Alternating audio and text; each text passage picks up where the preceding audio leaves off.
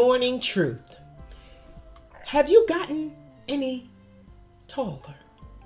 In times of turmoil or when we have our minds set on something that seems outside of our reach, we have a tendency to become very committed to prayer. In 1 Samuel chapters 1 and 2, the pages tell the story of Hannah, a woman who was married and whose husband loved her very much, but what she wanted more than anything was to bear a child. But it seemed that God had closed her womb. See, in biblical times, a woman was looked down on if she could not have children. She was considered less than a woman. So Hannah wanted to feel complete. She prayed and she prayed.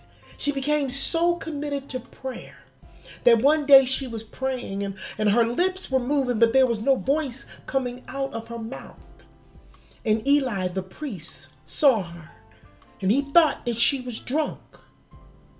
You know, when we really want something from God or, or we're really in a tough situation, the pain can become so deep that we take our prayers to another level. And that is what happened to Hannah. And she told Eli, No, I am not drunk.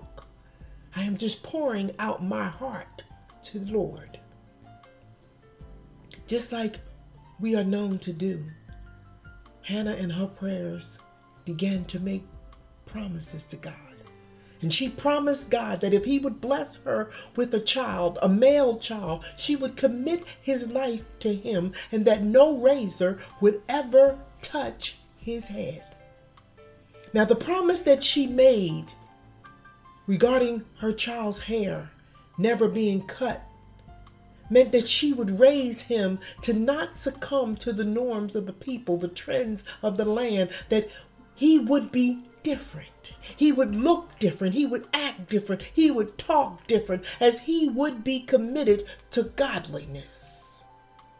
Now, I don't want you for one moment to get caught up in thinking that the actual resisting to cut one's hair defines holiness or that that's what she was referring to. Her her vow was essentially saying I will raise him to be so committed to you, God, that every aspect of him will be set apart from the rest. It's funny how we are committed to following t- trends and doing things and wearing that and driving this, all because it's deemed as popular, all because we want to be measured by what folks seem to say is okay. And we want to be measured in a way that we fit in. We don't want to be rejected or considered less than by people. Very few people can commit to being uniquely different. But to truly be a servant of God, that is what it takes sanctification, which means set apart, unable to blend in.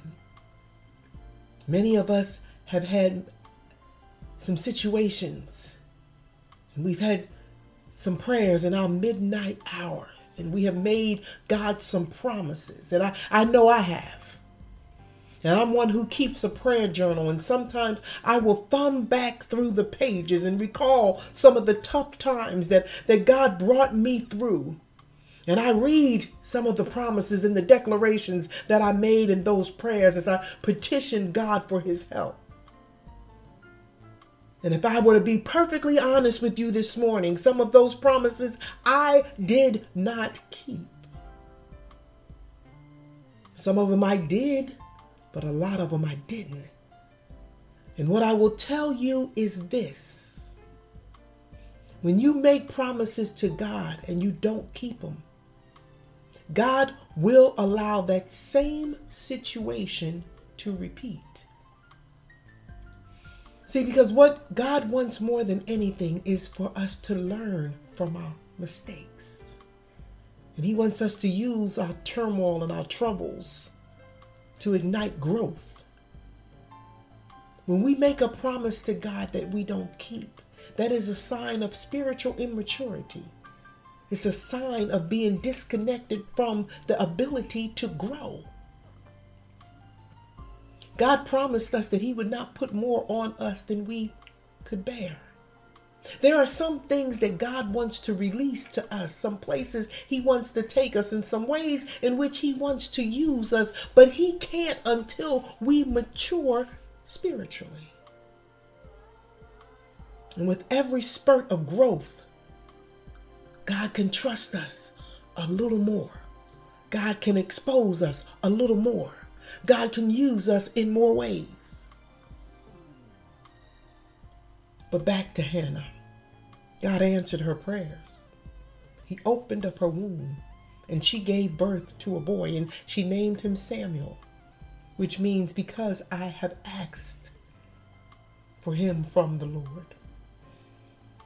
When the baby was weaned, Hannah physically committed the child back to God in a manner similar to what we would refer to today as a christening.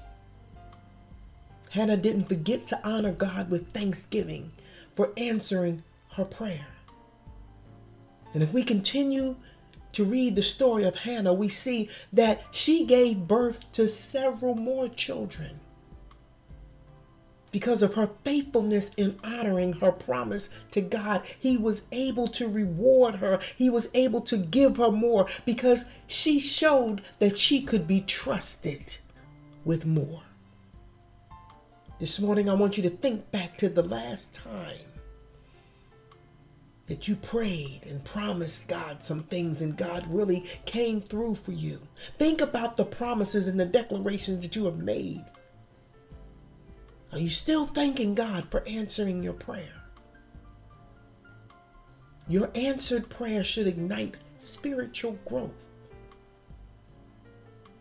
As God pulled you out of whatever situation or gave you your heart's desire, you should have been able to evaluate the situation and learn and grow from it, regardless of what it was. Spiritually speaking, I'm going to ask you a question this morning. Have you gotten any taller?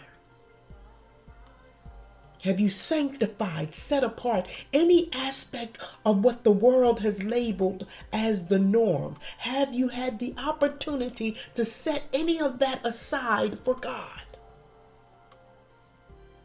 God keeps showing up. He keeps answering your prayers. He keeps looking out for you. Have you grown any taller? Remember, when you start your day with truth, blessings throughout the remainder of the day is inevitable.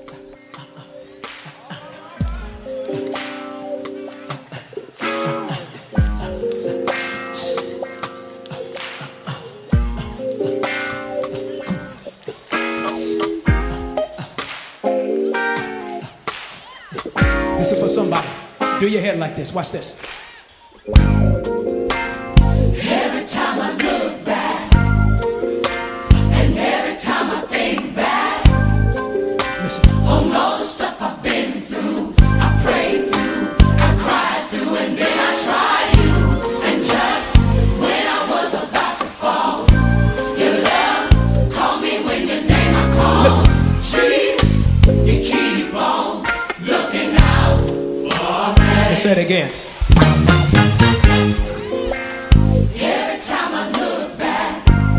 Think back. and every time I think back.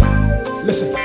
On all the stuff I've been through, I prayed through, I cried through, and then I tried you. And just when I was about to fall, your love called me when your name I called. What's his name? Jesus, you keep on looking out. Second verse. Watch this. Watch this. Remember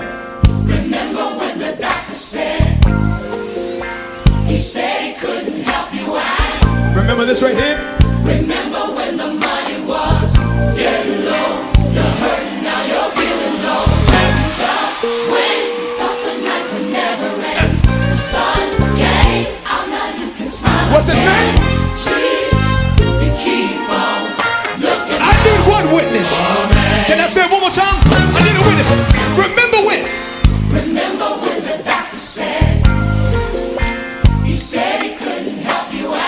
You remember that? Remember when the money was getting low? You're hurting, now you're feeling And what?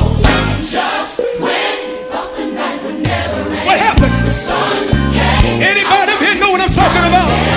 Jesus, you keep on Looking out. looking out. Come on, y'all.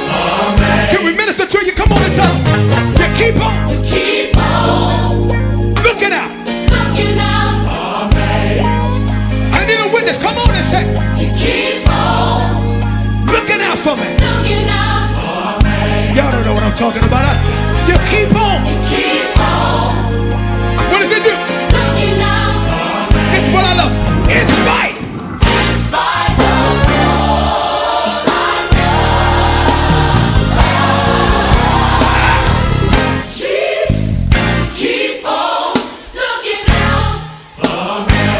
Listen, listen. I shouldn't be here today. I shouldn't be here today. And And when I look back on my mistakes, it hadn't been for your grace. I don't know where I'd be, where I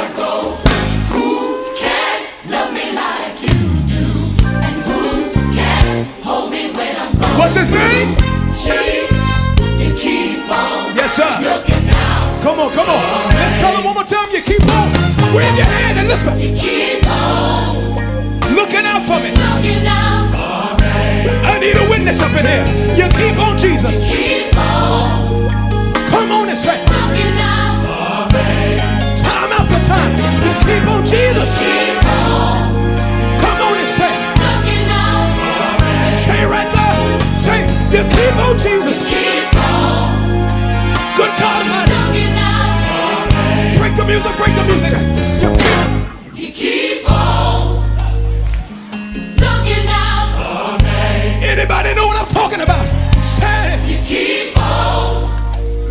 for me, Jesus.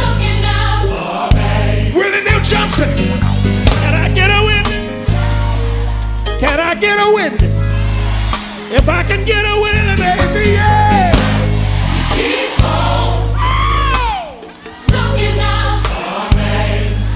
Do you love the Lord? You I can't hear y'all. Let me yeah.